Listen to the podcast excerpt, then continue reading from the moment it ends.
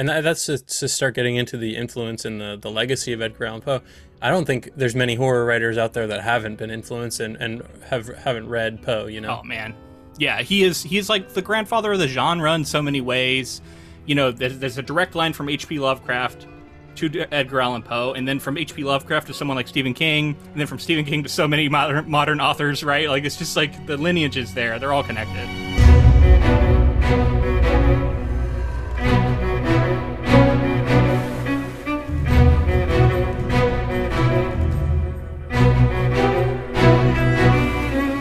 Welcome, friends, to episode 288 of the Ink to Film podcast, where we read the book and then see the movie. I'm writer Luke Elliott. And I'm filmmaker James Bailey. And this week we discuss the life of Edgar Allan Poe in his 1839 short story, The Fall of the House of Usher. I feel like this one's truly been a long time in the coming. Like, we talk all the time about that. We're like, oh, we've been waiting on this one. But, like, Edgar Allan Poe is such a big name that we have yet to get to. There's been so many adaptations of his work.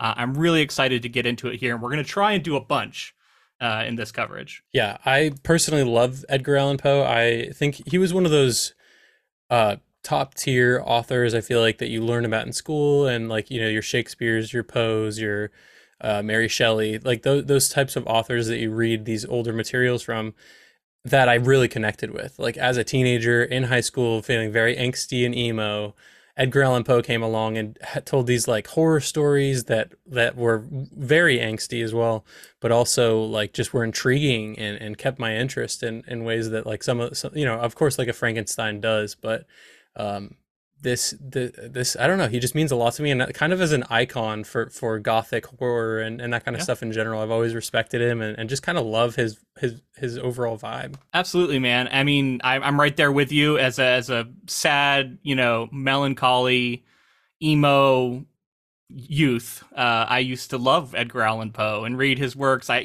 have this bound Barnes and Noble edition up behind me on the wall that I've had since those years. He's all of that, and then also he is that, like, well-respected, one of the most famous authors of all time, I think. He is so well-renowned. We'll go through his bio on this episode. There's so much interesting stuff to get into there. Just a tragic, just tortured figure who was everything you would imagine from reading his work. That was the man. Like, he lived it. There's so much to get into there. And then we're going to get into the Mike Flanagan adaptation in our following two episodes, where we're going to dive into that. And we looked at the names of the episodes, and a lot of them correlate to short stories from Edgar Allan Poe. And we realized that this was going to kind of be an anthology series that is based off of The Fall of the House of Usher in an overarching way. But in the individual episodes, I assume they're going to be heavily influenced by the reference to short stories. So we're going to save some of those short stories for later. But for this first one, we're going to focus in on a few that I know have, like, a just an overall influence on it. Obviously, The Fall of the House of Usher, the titular story, but then also The Cask of Amontillado supposedly plays a pretty big role in this. So we're going to talk about that short story. And then, of course, The Raven, Edgar Allan Poe's probably most famous work of all of them. Yeah. So we'll get into that one on this episode as well. So we have a lot of stuff ahead of us. The Raven and, for some reason, Pit and the Pendulum are two of his, like, major stories that stand out to me that I remember. Okay. See, The Telltale Heart was the one, I think, for me, that made an immediate impression. Yeah. I forgot about that. There's so many, though. I mean, obviously, The Fall of the House of Usher, super famous. Cask of Amontillado, like, so many. There are the Cask and Fall of the House of Usher I hadn't read before. So it's, oh, cool. It's one, okay, awesome. Yeah, I think I definitely read Fall of the House of Usher. I think Cask of Amontillado I actually had not read in its entirety, at least. So that was a fun experience. We'll get to those later on. But before we get to any of that, first thing I want to do is congratulate you. You recently went on vacation, and I got the text message letting me know that you and my sister, who you've been dating throughout the entire recording of this podcast, are now engaged. So, yay! Thank you. Long time coming. We're very excited.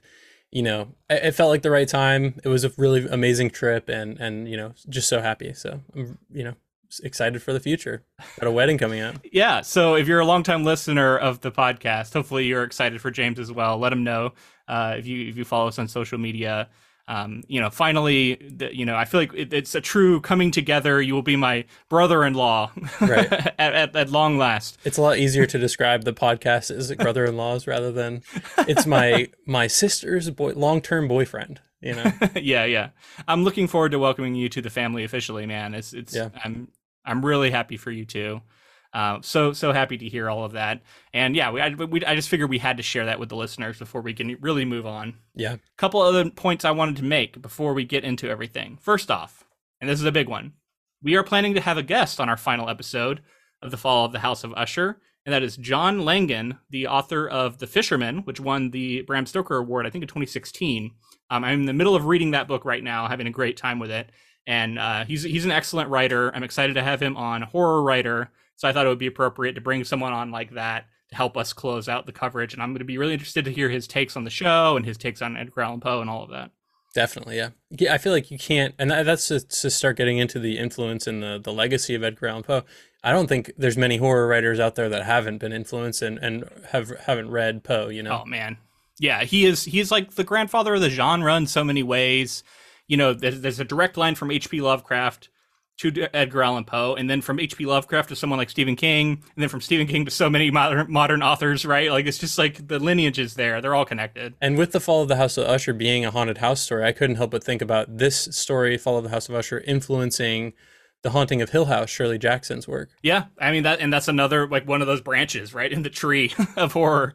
Yeah, I'm not like an expert on all this stuff, but I do like that as we're continuing to hit these icons, it starts like slotting in my mind, like, oh, okay, this is where that came from, and I can see where the influence was. And right? Somebody else who's finally, I mean, of course I knew the influence was there, so obviously the influence is there, but Neil Gaiman, so inspired by Poe. He feels like a continuation of some of the stuff that Poe is doing in a lot of ways. I know there's a video of him reading The Raven that he put out one Halloween. He's like in a like candlelit room, and it's, you know how good of a reader he is, of course, and then he's doing this rendition of The Raven, and I thought it was excellent.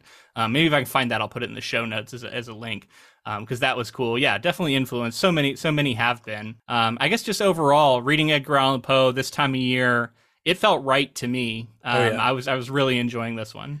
I mean, I was on a cross-country trip. I was in, California, Southern California. We were at Joshua Tree and Sequoia and Yosemite, and then we went over to Big Sur. And the whole time I'm listening to Poe stories, and it's in October. It's cool over there. I think I'll associate this trip and this engagement with Poe in some way too going forward because I was listening to it. I'm excited. It's my favorite time of year. It's just October. Yeah, it's great. It's the best time of year. It's the changing of the season, and then it leads into like a nice end of the year with the caveat that most of this stuff is very depressing, but if you can indulge in it in that way, or you can view it as someone experiencing grief that you're reading about too, and I think that's like when I was a teenager, that's what I was latching onto, is I was like, yeah, all of the feelings that I couldn't articulate at the time, he was able to, and then in this I'm just enjoying the artistry, of course I connect on an emotional level, but just like especially The Raven, like it's so endlessly referenced and it's so iconic as a work of poetry.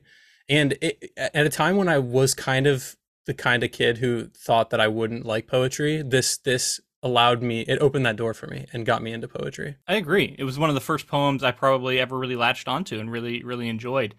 We will get into that one. It has an interesting legacy, history behind it. All of that stuff we'll get into when we get to The Raven. But first, we got to talk about the man's life, because I think that will give us context for everything we're about to read and throughout this coverage. As we go into the stories and compare them to what Mike Flanagan is doing on the show, I think it's important to have the context in which these were written in and the context of his life. So Edgar Allan Poe was born in 1809. He's an American writer, poet, author, editor, literary critic, best known for his poetry and short stories, particularly his tales of mystery and the macabre. He is widely regarded as a central figure of Romanticism and Gothic fiction in the United States and of American literature. Poe was one of the country's earliest practitioners of the short story and is considered the inventor of the detective fiction genre, as well as a significant contributor in the emerging genre of science fiction. He is the first well-known American writer to earn a living through writing alone but it resulted in a financially difficult life and career. Poe might be one of the most, he might be the most legendary American author of all time. Like, other people came along, your Hemingways and the people like that people should point to. I mean, I think you could make an argument for Poe, absolutely. I think he was that early author for America to like put America on the map. 1809.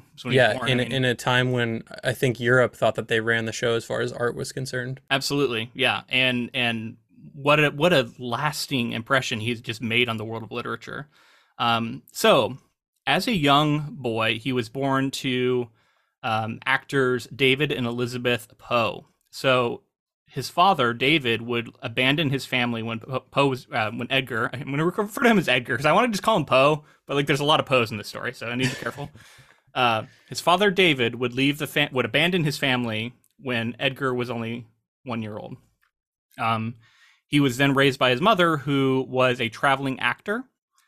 He talks about having early memories of seeing her on stage, and when he talks about this later on in life, he refers to her as being like captivating and alluring, and how she would just like enthrall the audience. And she was this like otherworldly figure to him at a young age, but she would contract tuberculosis and die when he was just 3 years old, in which he would spend her illness at her bedside as just a small child. So he would watch his mother die, and then he would be orphaned. So he would go on to live with his foster parents, and that was John and Francis Allen. They would raise him to be a young gentleman. They gave him a good education. They taught him manners. They taught him, they nurtured his young, like, artistic leanings, because he was immediately drawn to poetry. He was precocious. He was like this brilliant kid. And he loved his foster mother. His foster father was this tobacco merchant, and he was kind of distant. He was very severe. He, while providing for this upbringing, was not a particularly fond figure of a young Edgar's. So in his early years, he would develop a crush on this woman named Jane Stannard, who was an older woman. It was like a mother of like one of his friends, and he developed a crush on her. It was like his first ever crush. And then she died of brain cancer when he was 15 years old. So this other woman that he then developed a crush on, she dies, right? Wow. So another very tragic moment. He was said to go and like cry on her grave. Like he was that like taken with grief after she passed away. And then shortly after that, his foster mother herself would then also get tuberculosis, which they called consumption at the time. And while she was ill, his foster father, John, would start having affairs where he would actually like bring the women over to the house while Edgar was there. And he did not like that. He very much thought that, you know, women are to be revered and respected and all this stuff. And he was very romantic, and he did not approve of his father's infidelities. And his father at that point was fed up with him and sends him off to school. He's like, get out of here. You're going, you know, I'm going to send you to school so that you're not going to be bothering me. While in school, he got known for, I mean, he was like, first off, he was poor because when he got sent there, his father didn't give him any money. He was like, you're cut off. He went to the University of Virginia, and only its second year opened after it opened. This was a brand new college. Wow. Right. And he's there. He has his room. He has this like dilapidated room that he draws all over. And apparently he's actually quite visually artistically talented as well. And people at the time were not sure whether he was going to end up becoming like a painter or a poet. But he decorated his room with his own drawings, and he would welcome people over, and he would do readings of his work at the time to them. So he became known as this eccentric figure even on campus. His foster mother would shortly after die, 1829. She dies of tuberculosis. And now already at this point, he has lost two mother figures to tuberculosis and basically been abandoned by two fathers. As well as losing an early crush, right? And he would end up joining the army to kind of say, screw you to his foster father. Like, he's like, I can do this on my own. And he even wrote in a letter about how he's like, you're going to regret this because I'm going to become important.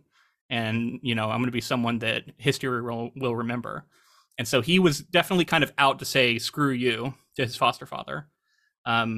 And, you know, obviously he did do that, right? He is definitely famous. Hell of a motivator, I guess. Huh? Yeah, yeah. He rose up the ranks in the army. He did well there. He went to West Point for a little while. So he was actually very athletic, even though he would downplay that later in life. Like he would talk about how like, oh, you know, it was nothing, but like he was actually quite athletic in his youth.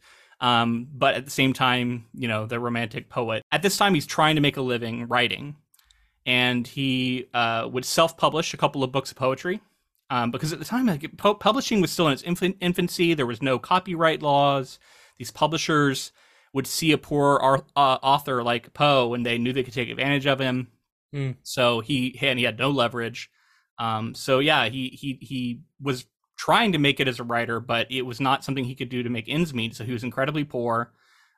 He would publish The Telltale Heart in 1831, but the publisher told him it was too loud. And, tone it down, essentially. And because of that, they didn't pay him hardly anything for it. Huh. I saw kinds of different, like, he was getting, like, $9 for stuff. Like, they later sold The Raven. I think I saw $14 is what he got paid for The Raven. It was the only money he ever saw for it. While reading The Raven, I was thinking a lot about, like, just the level of difficulty, like, that you introduce when you're rhyming and the way that poetry is so rhythmic and repetitive in this way. And I was thinking, like, man, like, did he write this in an afternoon? Because there's these famous stories about people who write it in an afternoon. But when I start thinking about poetry and, like, it's not very, very short. Like, it's not a haiku. It's not a couple stanzas. It's quite, I feel like in terms of a poem, it's fairly long. And it just got me thinking about, like, how difficult this is in a time when, you know, I assumed he wasn't being paid well. For some reason, I remembered Poe being a figure that wasn't revered in his time, but you're saying that he was. So he got famous a little bit, especially later in life, and especially after The Raven, which we'll get to. That brought him fame, but not money, because he didn't get paid well for it, and he would go around and do readings and stuff, but from what I was seeing, he wasn't getting paid for that either. Got it. So yeah, just thinking about like how much you have to love the craft if you're not going to be, you know, compensated well for it. And I guess it does bring him fame, but I don't know that he was seeking that out. So yeah, I don't know. Yeah, it's just really impressive stuff. Back to his personal life, because again, I think this is quite important. 1831, after the death of Francis, his foster mother, he is looking for somewhere to live, and he winds up contacting his aunt Clem. His aunt Clem is living with her 8-year-old daughter named Virginia in Baltimore, and he goes to live with them. While there, he is welcomed into the family, and he finally feels like he has like a stable living condition.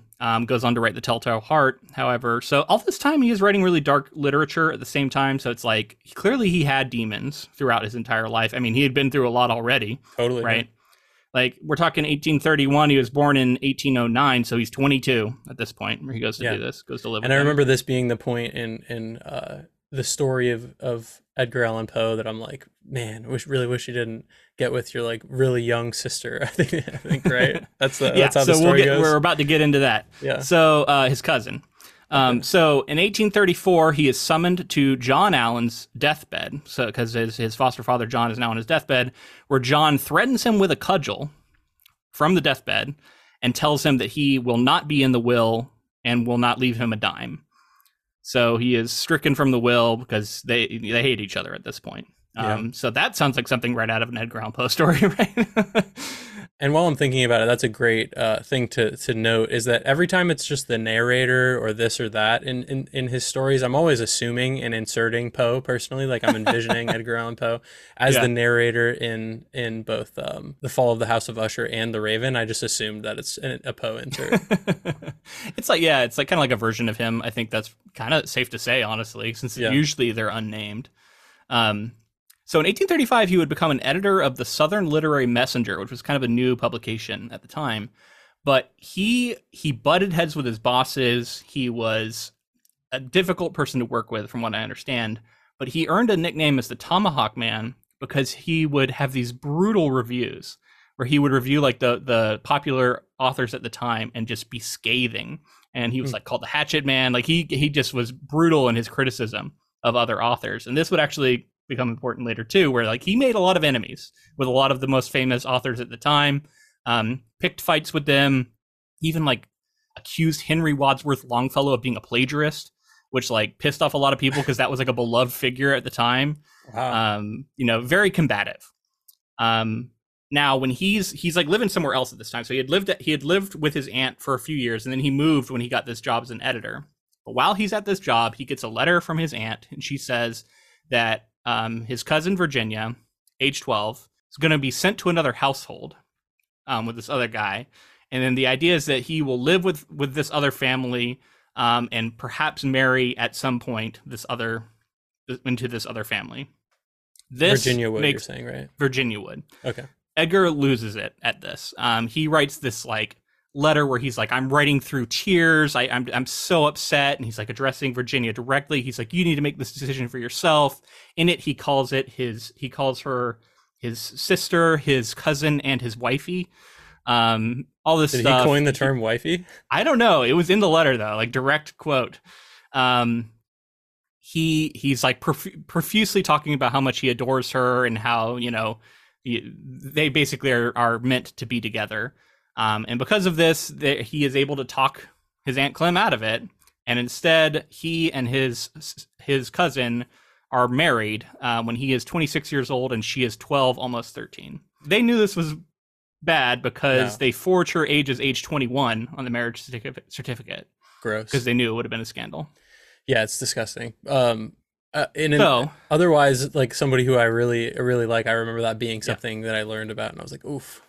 Not great. So, you know, this is an important part of his story, and I want to give it the view that I got because I watched a couple of documentaries about Edgar Allan Poe, and they were given by his biographers, and you could tell that these guys really wanted to cast this as not being as bad as it seems.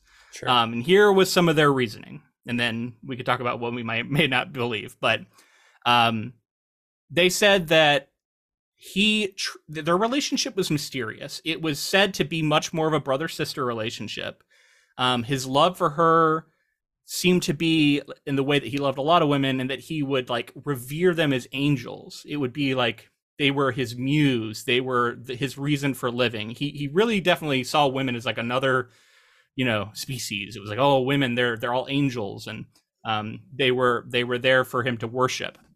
So he worshipped her in that way, and supposedly some of his friends claimed that their relationship was not sexual until like maybe much later in the marriage. But nobody has any proof of that. It's just what people say.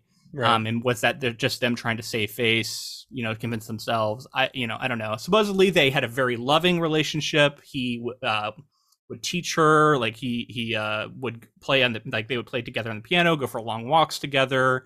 Madly devoted to one another. She would write poetry about Poe himself, like Edgar himself. There's all this stuff that shows that their relationship was this like romance, right? But of course, underneath all of that, she was quite young. And even if you try and say it wasn't sexual, there's no proof of that. And I would also say a lot of his work deals with guilt. And it, like a gnawing guilt that causes madness in you.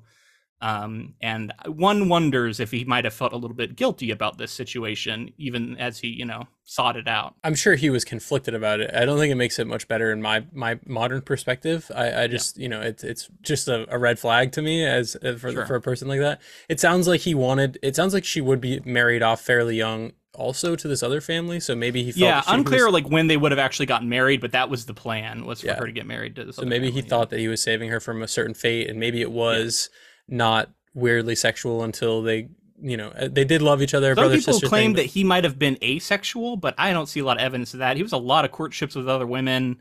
Again, it's just, it's hard because it was so long ago, right? We're basing this off of all these accounts that the people who wrote them are long dead, so who knows.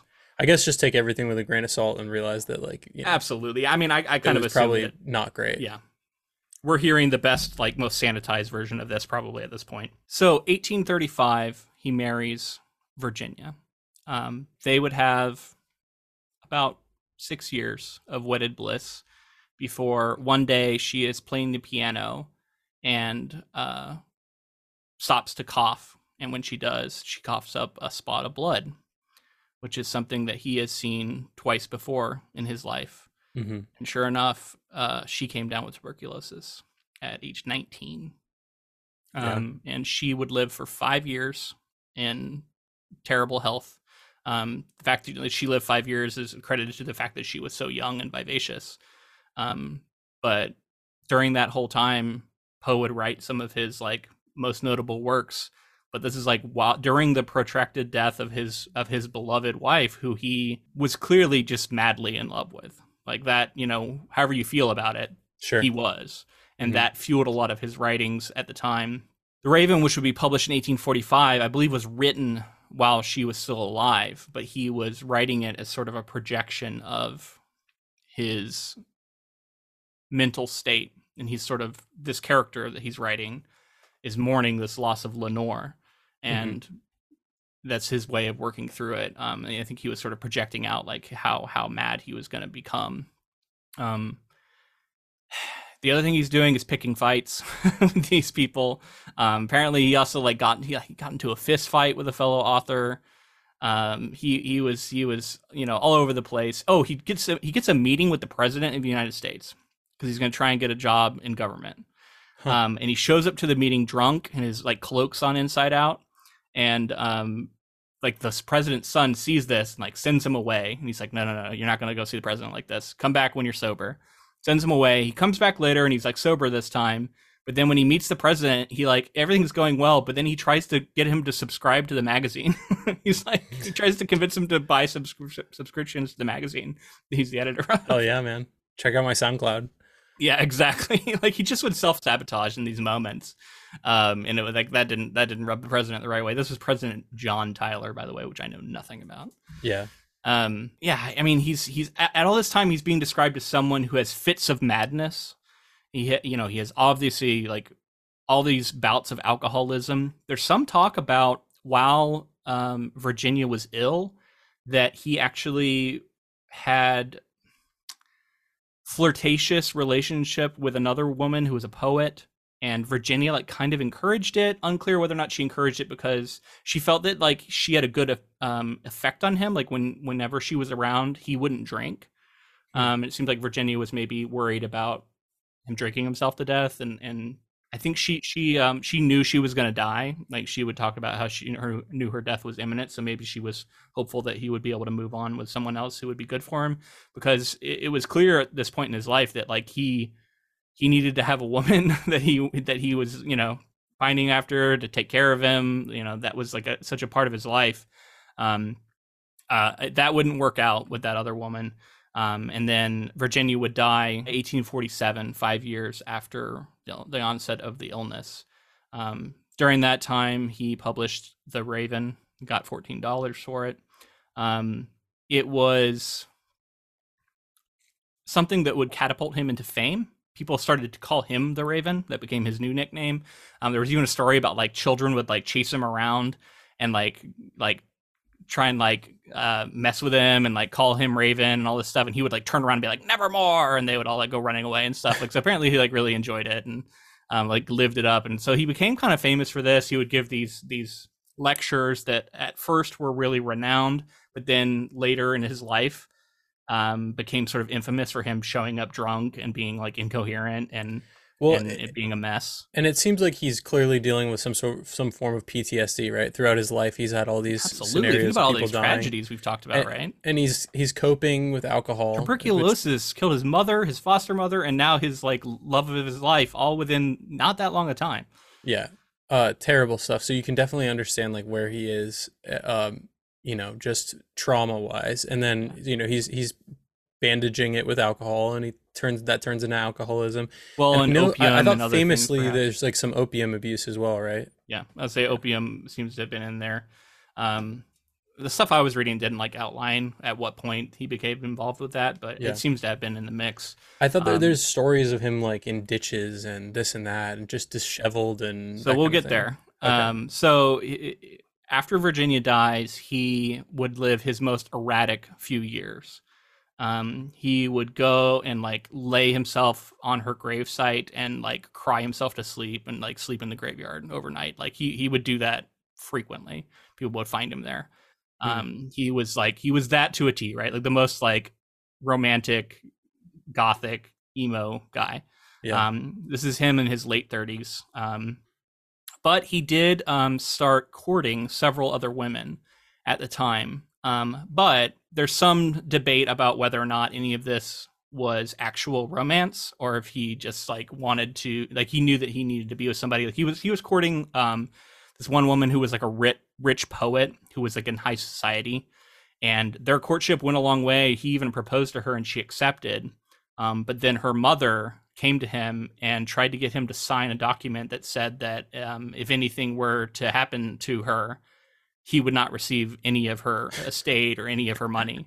And this infuriated him so much that he called off the wedding. So they didn't end up getting married. Did she think based on his work that he might be like a, like some sort of murderer or something? Is yeah, that, is that... Wow. Maybe. But definitely saw like maybe there was another motive going on here. Maybe it was something to do with her wealth. At the same time that he was courting her, he was also writing these letters to another married woman where he was like, professing his love to her and saying that he's eagerly awaiting news of her husband's death, stuff like that. And at the time, this was his heaviest drinking. He was a mess. He lived in all these different locations. He kept moving to all these different little houses and cottages. They were poor throughout all of this, right? Like, when he's living with Virginia, they're poor. They're living in a little cottage, didn't have much to their name. 1849 comes along. I believe that's the year. He's 40 years old. And he has now written his poem Annabel Lee, which was his like elegy and his pronouncement of love for Virginia, and he does it through this kind of fictional character Annabel Lee. But if you read that poem, it's about this heartbroken guy who's in love with Annabel Lee, who he compares to the angels, and he talks about he wants to go and like sleep in her tomb by the seaside, and it's a very lovely poem. I remember really enjoying it, and it really, he was obsessed with this idea of like women and the people he loved and how they would die, and then like the mystery of death and what happens to us beyond the grave, and trying to pierce the veil, and he wanted to join them. He was very self-destructive in that way, often sick, often drunk, suffering bouts of insanity. He apparently told friends that he thought there were assassins after him, and this also gets into some of the mystery. Paranoia. So he was very paranoid, and then he goes to Virginia to tell his Aunt Clem about he's going to become engaged again to a woman that he like knew when he was 17. Her name's Elmira Shelton. He was going to tell Maria Clem, his aunt, about this, and apparently he's seen, and when people see him, he looks pale and sick. He does not look good, but he goes missing in the city for a few days, and then he's finally found in a ditch, semi-conscious. He's in Baltimore Street. And he's wearing somebody else's clothing. He's delirious. They take him to the hospital. Eventually he gets taken to the hospital. And while he's there, he's just like talking to, phantasms, they call it. And he's just like raving. Doesn't make hardly any sense at all. And supposedly his last words were, "God help my poor soul." And then he dies that day. It is a mystery what exactly caused his death. He again was found in this confused state. He was feverish and out of his mind a little bit, and unclear. The one of the prevailing theories that I've heard that I like, of course, I think there was an episode of BuzzFeed Unsolved where they actually talk about Edgar Allan Poe's death, and they go over some different options for what might have happened. So maybe I'll link that in the show notes. So if you want to hear some alternate possibilities, check that out. But one of my favorite ones was that he might have been the victim of what they called a political kidnapping, because it was election day, the day that he was found. And what would happen would be there were groups of these like thugs who would go around and they would kidnap people, drug them, beat them up, and then they would send them in to vote repeatedly and change their clothes between every time, and just compel them to do these multiple votes to try and, you know, get their guy elevated, whoever it was. And so the theory is that that would explain why he was wearing someone else's clothes and was so delirious and out of it, and that maybe he had been drugged and beaten and forced to do this. I mean, horrific. Which, yeah. There's some evidence that could have been the case. Yeah. I with the current political state and previous elections and people talking about multiple people voting multiple times and everything like that, it's just, I don't know, darkly funny to me, but at the same time, yeah, like the history of this country and what was going on. Yeah. I don't remember what office the vote was for. Like, I didn't see that. I'm sure it's out there, but yeah, who knows? People just, people want to cheat. It sounds like, you know, cheat the system. But anyway, tragic that is such a, you know, obviously tortured individual, but like an incredible artist, like once in a generation artist, dies like that in such a random way too. And maybe he was, you know, you said he made a lot of enemies, who knows, like, yeah. And he talked about how there were assassins after him. Yeah. He used to tell people that, and then he would die like shortly thereafter in mysterious circumstances. So yeah. There's a lot of debate about what actually happened to him, and it's unknown. But I think that all of that gives us good context, and we can kind of look at this through, so we can start to contextualize when things were coming out and when these different works occurred and what he might've been, you know, working through at the time. Yeah.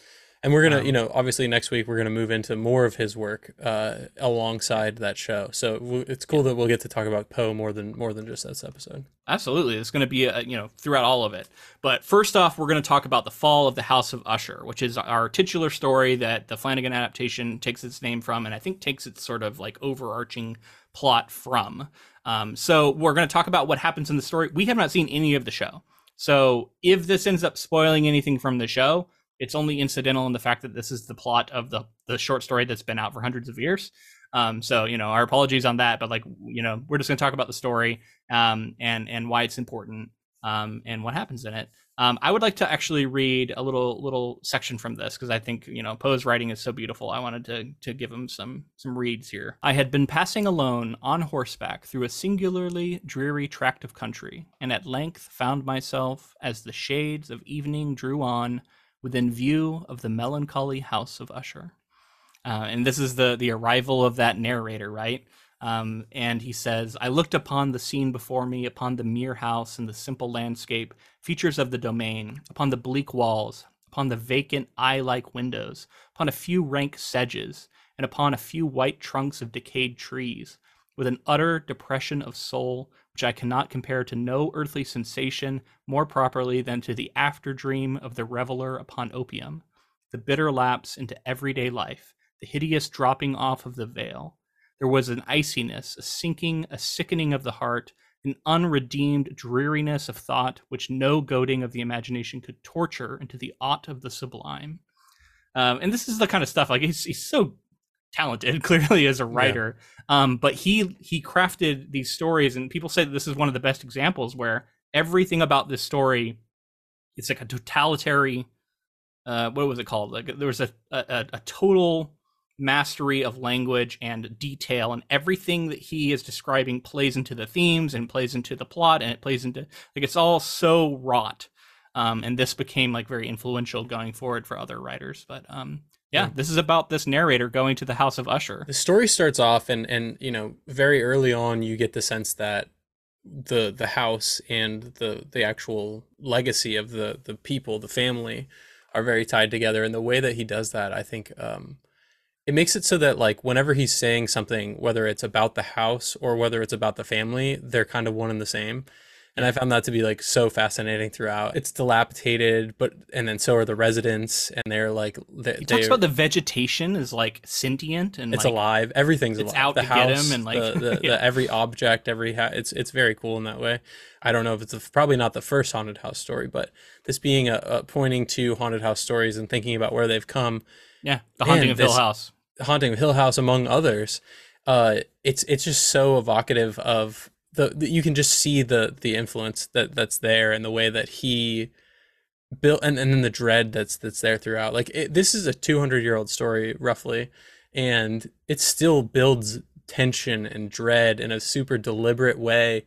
And maybe I definitely think that it can be difficult to read at times because of the nature of the prose, but like rewarding too, right? Like if you take your time with it, and like, yeah, that's exactly it too, is like if you take your time with it and really understand what the author's saying, and like you said, everything's so deliberate and yeah, done for the story. Like it's like when we talk about scenes in film, like every single thing in frame was meticulously put there because in some way it's furthering the story, and that's what Poe is doing with his language here.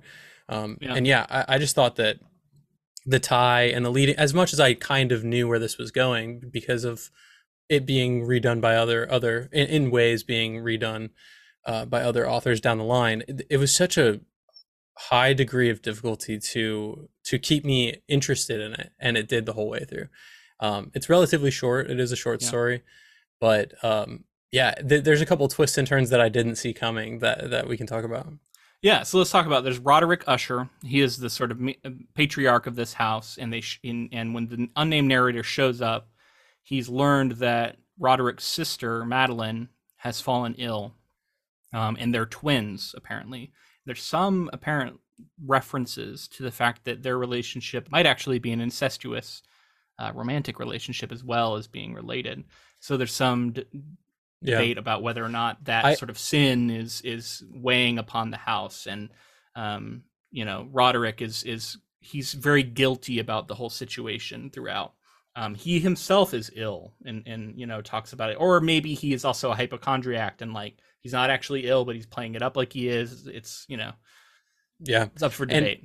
And in if we think of Poe as an insert here, you can start thinking about like maybe what he was feeling in terms of incestuous, like borderline incestuous relationships. So that's what I was referencing earlier. This is 1839 he publishes this, so he's writing it a little bit before that. This is after he's married Virginia, while they're still in their happy period of their marriage before she's actually come down with an illness. But this is a story about an incestuous potentially couple where the guilt and the attitude of Roderick towards Madeline, it kind of seems to be a self-fulfilling prophecy, right? And how he's condemning his own home to ruin based off of the guilt he feels. And yeah, it's hard not to wonder if maybe there's a little bit of guilt being felt by Edgar here. And then the other thing I think that's worth noting is that this Roderick is like a wealthy, almost father-like figure whose house has fallen to ruin, and this is also the time in which John is falling ill and like telling him he's not going to be in the will and all this stuff. So like there's potential influences there as well, I think. Yeah, I didn't pick up on incestuous vibes specifically between the two, but very weird and close. And then the way that he mourns the sister is almost, I mean, of course you would mourn in almost the same way that you would a lover, but he does mourn her in a really dramatic way. Yeah, that could very dramatic. He won't let her be buried anywhere typical because he's worried about her body being like stolen for by like doctors or something for like research, and apparently this was like a real concern at the time, as we've probably talked about in like the Mary Shelley Frankenstein coverage. Like similar things were going on in America, so because of this he wants to bury her in the tomb within the house itself, and they go down and like visit her in death, and they see her at one point, and like the narrator notes that her like cheeks are rosy, and she's almost described as if she's alive, right? And then we get this scene later where Roderick is overcome with guilt and he's like losing it, and the narrator comes in and is like, let me try and calm you down by like telling you this story, and he starts reciting to him this poem, but during that Roderick's raving about how she's actually alive and that they buried her alive in the tomb, his sister, and the narrator's like, no, that can't be the case. But then they start hearing these noises while they're like, he's like reading him this poem of like, sounds like something coming out of a tomb, and it sounds like something walking down the halls. And while we're talking about that, I wanted to ask you, like, obviously for the dual effect of like, this figure, I forget his name right now, is fighting a dragon in this medieval story. I don't remember the name either. I have to think that like, outside of the fact that like there's correlations between the sounds and some of the things that are going on, like a house but like the dragon, I feel like, has to represent some thing that they're fighting to overcome, and I feel like it's a metaphor for maybe something that the Usher house, like some failing on their part or something that they did. I couldn't really put together exactly what I felt like the dragon meant in that story, because like slaying a dragon to get this shield, and then the shield falls to the ground, all that stuff.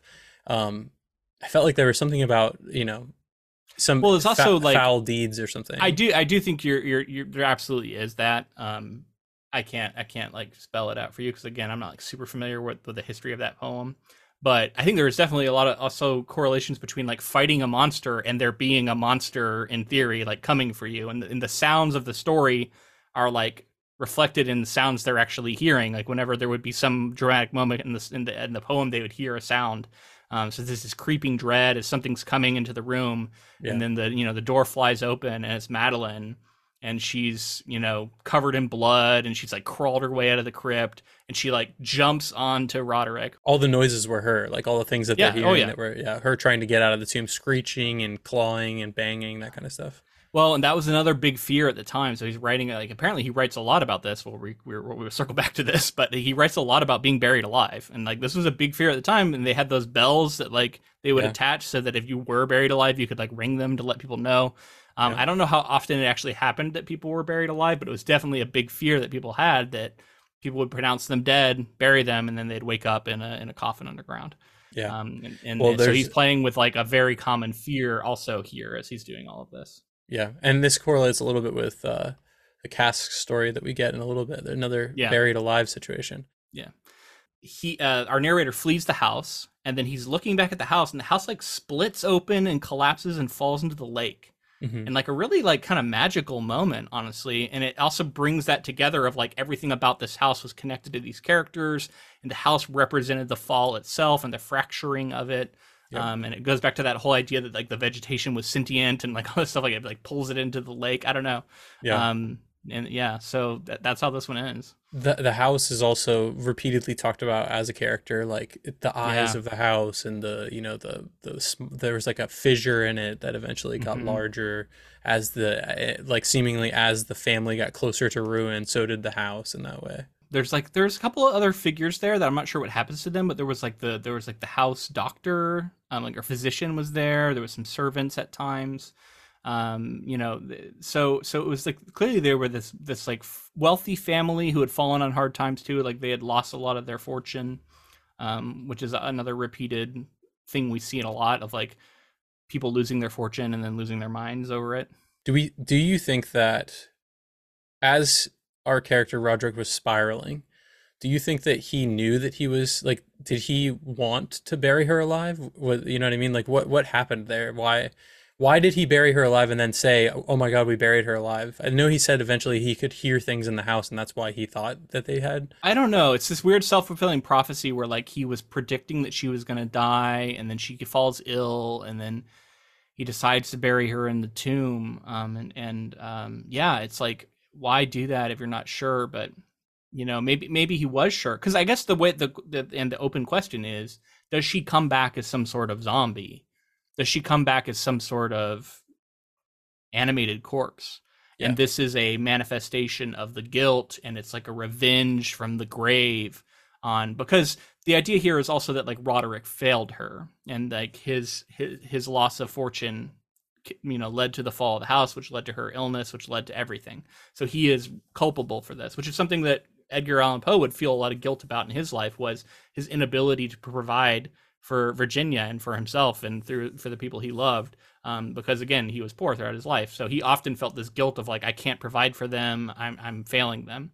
And that I think manifests here a little bit too. Yeah. Just one more thing to mention here. The way that, at one point, the narrator mentions like the people of the town see the family and the house as one and the same as well. The way that they're tied together in that way.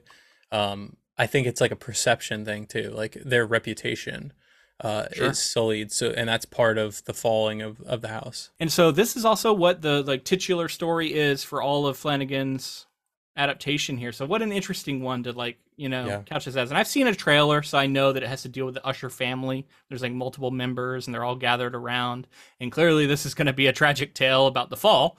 That's in the title of the story. So it's a very interesting one for him to sort of set this all into. And I'm going to be really curious to see how he keeps coming back to this original story, but then also delves into all these other mini stories that we're going to get into in future episodes. It's a really brilliant idea and a cool way to get to address a lot of Poe's work and kind of have all the characters. It's like he's doing this Edgar Allan Poe adaptation that kind of like synthesizes it all together. It's a very neat idea. I like it. I'm excited, and I've seen the cast. I haven't even seen the trailer, but of the Flanagan stuff, like there's been one or two things here that haven't hit super squarely, but everything else I've been really happy with.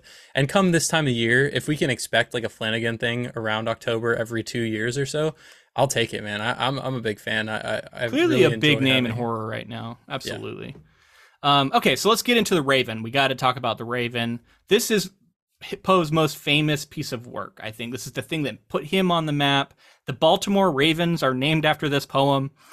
This is very famous. So he was a Baltimore resident, I guess, at some point or another. At times, that's where he died. He at times lived there. He lived in a bunch of different houses over the years. But yeah, that's where they got their name from. They're literally, it was like a fan voted name when they got their team, and a lot of like Baltimore residents voted for the Raven based off of Edgar Allan Poe. They were the Baltimore Colts for a long time either, also, but we don't have time to get into the NFL history, but yeah, it is cool. I mean, like, whenever they adopted the name the Ravens, I guess. Well, once the Baltimore Colts left town to Indianapolis, there's a whole thing about it. Yeah, so it was like a new team, right? When they got a new team. Right, when they got a new team, they then voted on it. Yeah. I mean, it's one of the coolest namesakes you could have, right? Like something that has like a history to it. Rather than just like a random name, like I've always thought that was a rad name for a football team. Yeah, it's a super cool name. This is such a cool story, right? And it is a story. It's a story and a poem. Yeah.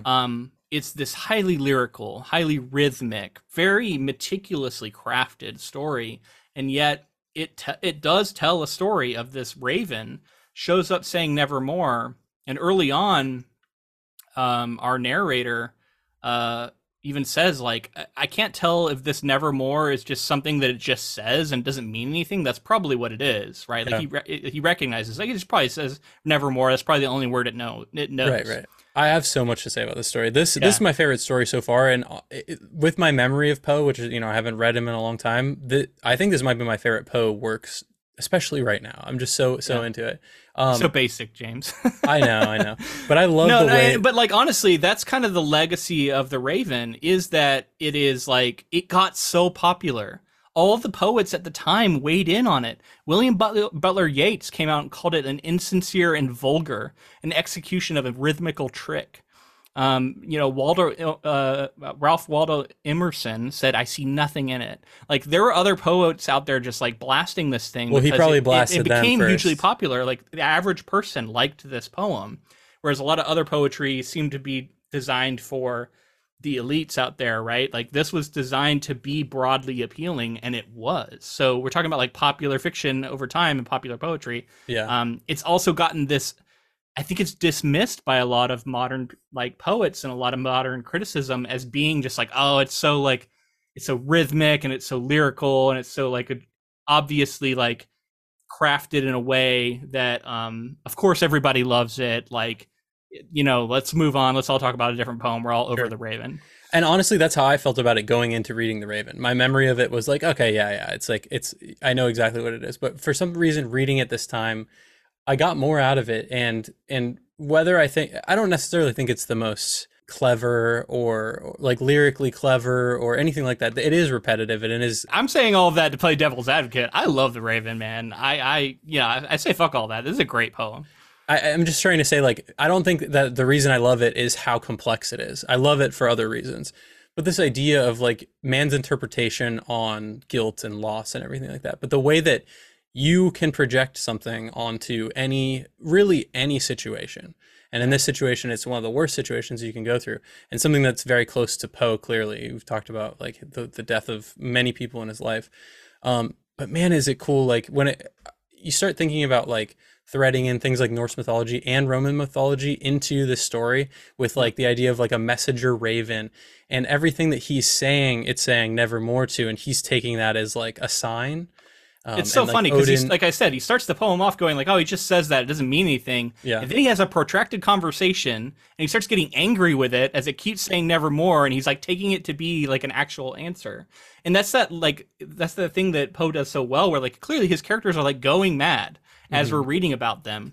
And they sometimes are aware of it. They're sometimes not, like the Telltale Heart, which we'll get to. I always loved how in that story, the narrator of that is like, I'm not mad. Let me tell you how calmly and how meticulously I planned this. Like, there's nothing mad about this. As he goes on to describe, you know, like dismembering somebody and then like losing his mind over guilt of it. So cool. And like the opening of this poem, one of the most iconic openings to like anything ever. Easily. I have to read it. So, once upon a midnight dreary, while I pondered weak and weary over many a quaint and curious volume of forgotten lore, while I nodded, nearly napping, suddenly there came a tapping, as of someone gently rapping at my chamber door. "'Tis some visitor," I muttered, tapping at my chamber door.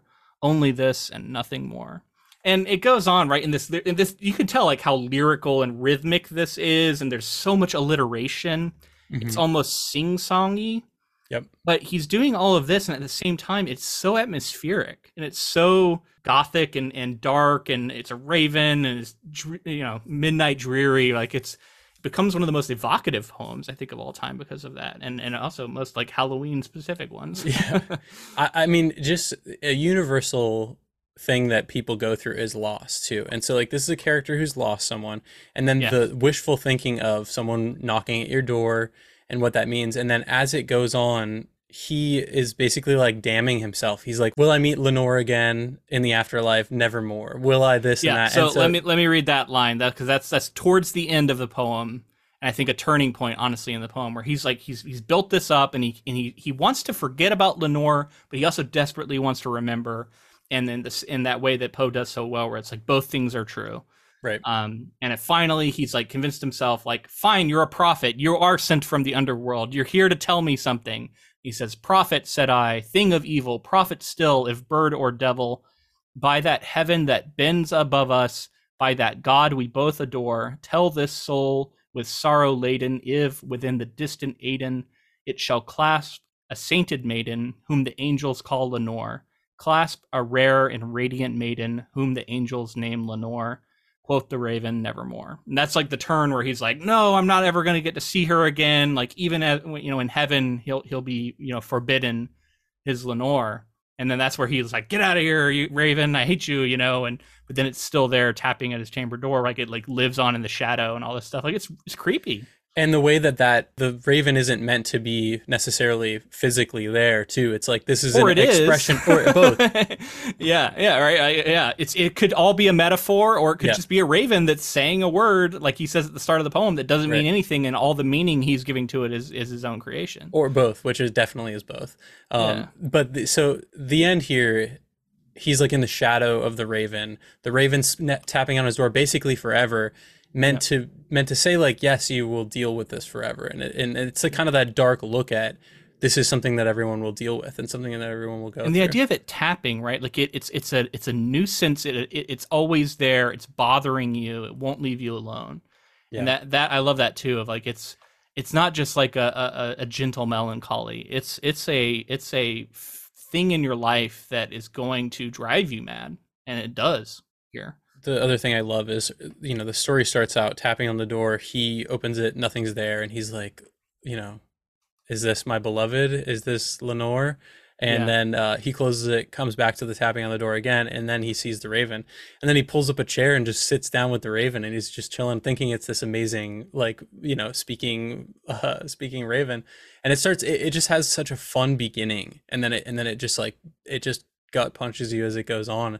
And when you start thinking about like whether it is really there, and then another interesting side to it is, if it is really there, is it sent by some, you know, demonic presence? Is it sent by some godly presence? Whatever, you know, or is it just a bird saying nevermore because it heard its previous owner was you know, had this horrible fate. This perfectly encapsulates so many of the themes that we're going to see in so many of these stories, where it's like a character who is so guilty and so heartbroken that he is being driven mad by those emotions, and those that madness is manifesting in some way. Like, this is the kind of stuff we'll see time and again in Poe's work as we go forward. So cool. We got to move on to the last one here so we can get to our last story though. All right, so The Cask of Amontillado. This is another very, very famous story because of its depiction of this this murder. And this is another thing that Poe is famous for. He writes these stories from the point of view of the killer. This narrator is like calmly taking his friend, his supposed friend, Fortunato, and he takes them from their like, there's like some sort of revelry going on. He's out in the street and he's got bells and he's got, you know, he's been having a good time. He's kind of drunk, and he comes up to him and he's like, I got this wine, this cask of Amontillado, and I know you love wine. Let's go see this thing. It's down in my like basement vaults. That's where I keep the wine. And so he's like, all right, let's go.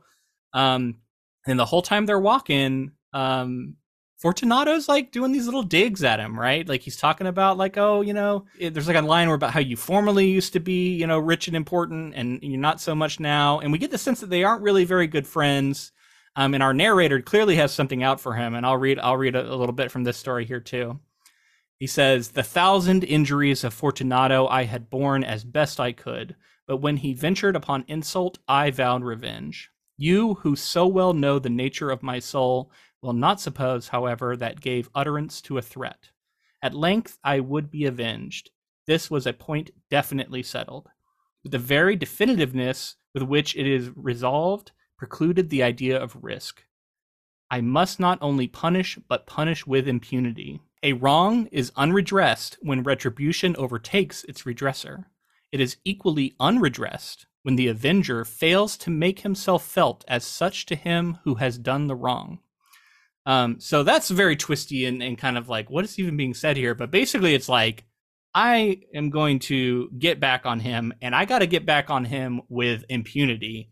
And it's going to be a big act of vengeance because this was a big insult. And to do anything less than that is like, you know, a failure.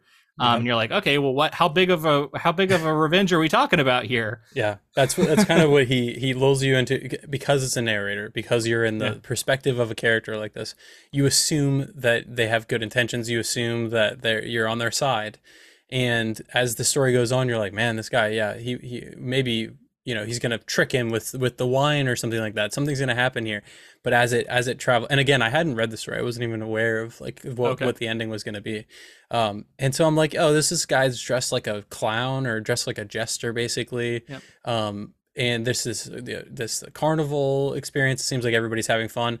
And then you get that the guy is a little unhinged. The narrator, what's his name? Montresor.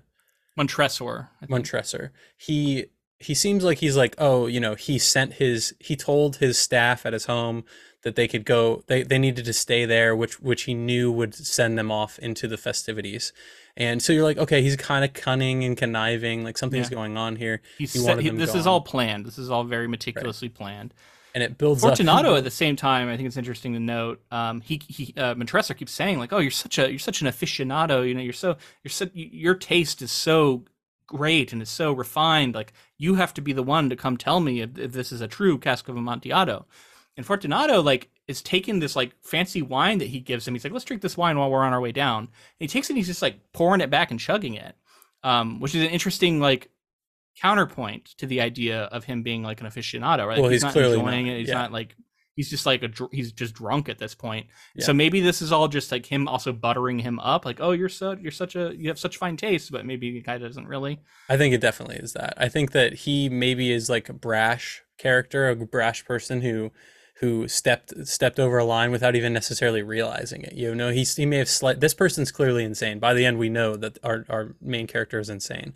My theory on this is that this character, Fortunato, did something to slight this person without even realizing it. And then this person is just so unhinged. Montresor. Yeah. There's some talk of like the Freemasons, I think. And he's like, oh, are you a member of the Masons? You know, and he's like, he's very insulting to him about like how he shouldn't be a member. And I forget exactly how it goes down, but this is like one of the last things that Fortunato's saying as they're arriving at this spot. I mean, basically he's like, here, come take a look at this with me. And he goes to take a look, and then he just like, there's some manacles in there.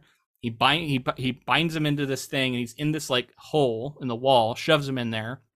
He gets clasped to the wall, chained, and then slowly Montresor just starts getting out the mortar, you know, getting out the trowel. And he starts like, Breaking him up into the wall. He's like, oh, you don't think I should be in the Masons, huh? And he's like, check me out. I'm stone. I'm out here with a bunch of stone. During this time, Fortunato starts to like sober up, and he's like, haha, good joke, my friend. One day we will look back at this with delight, and we will laugh about this moment. And he's like slowly bricking him up till like the last brick is there, and he's like looking in, like, oh, okay, yeah, you think this is a joke, do you? Yeah. And he's, you know, calling out to him, and you know, our main character's just like, yeah, fuck, this is all part of my revenge. Closes him in, and then we hear that like his body's been there like 50 years later. So like that's the big reveal, right? Yeah, it's like 50 years on. You know that he's recounting the story to himself, almost like a serial killer would, like remember his kills or something. Yeah. So I mean, deep fear, right, of just being bricked up in a wall and left. Like that's, you know. Again, that idea of entombment is something that we'll see him come back to over and over again. Yeah, I'm curious, you know, I'm not like a literary historian or anything, but I am curious, like, how often perspectives from somebody evil were done. You know, I wonder if Poe was doing something. I have to imagine this was pretty new for the time, pretty taboo, shocking for people. Taboo, absolutely. Like, yeah, it's just to read about heroic figures, not villains who are like losing their minds as you're reading them. Yeah. And for those reasons, I think it's a really, you know, interesting story, probably pushing the envelope for that time period. So I think this is a really cool story. It's one of his most famous. This is one we've heard is also very influential in the story, or in the adaptation we're about to watch. So I'm like curious. We're going to see somebody get bricked up on a wall at some point. But I love that there's also some backstory to this that gives it an interesting context. So the theory goes that Poe wrote this tale as a response to a personal rival, Thomas Dunn English. So Poe and English had several confrontations, usually revolving around literary caricatures of one another. Poe thought that one of English's writings went a bit too far and successfully sued the other man's editors for libel in 1846. So English had published a revenge-based novel in 1844 called The Power of SF. The plot was so convoluted and difficult to follow, but made references to secret societies and ultimately had a main theme of revenge. It included a character named Marmaduke Hammerhead. He was a famous author called The Black Crow, who uses phrases like nevermore and lost Lenore, which refers to Poe's poem The Raven. This parody of Poe was depicted as a drunkard, a liar, and an abusive lover. So he publishes this novel in which there's this character, right? And Poe's like, fuck you. So he writes this story, writes The Cask of Amontillado, and apparently Fortunato and the reference to the Secret Society of Masons was also a reference to this novel and like how it had been all about the Masons. And yeah, this idea of the character who was like a supposed friend or supposed like... you know, someone who is like, oh, your taste is so good. Everyone talks about how you're so great at your wine tasting, right? And if you take that out to be like literary taste and taste as a writer, and you know, bricks him up in a wall, leaves him for dead. I mean, kind of a threat at some point, you know. Like I'm telling you, man, this is how this guy was. He was like, he had picked fights with everybody. Yeah, I mean, I like it more for that reason. I think it's, you know, a little unhinged and a little. You know, mean, but it sounds like... Well, it's also like yeah, it's like... back and forth. Like, you don't know who you're fucking with. Yeah. I will brick you into a wall. I'm that insane. Yeah. I think recontextualize... Because I kept talking about the other two stories as Poe insert stories, so now that I have that information, like, recontextualizing this is a Poe insert story as well, like, you know, the character's so meticulous and cunning and planned the whole thing.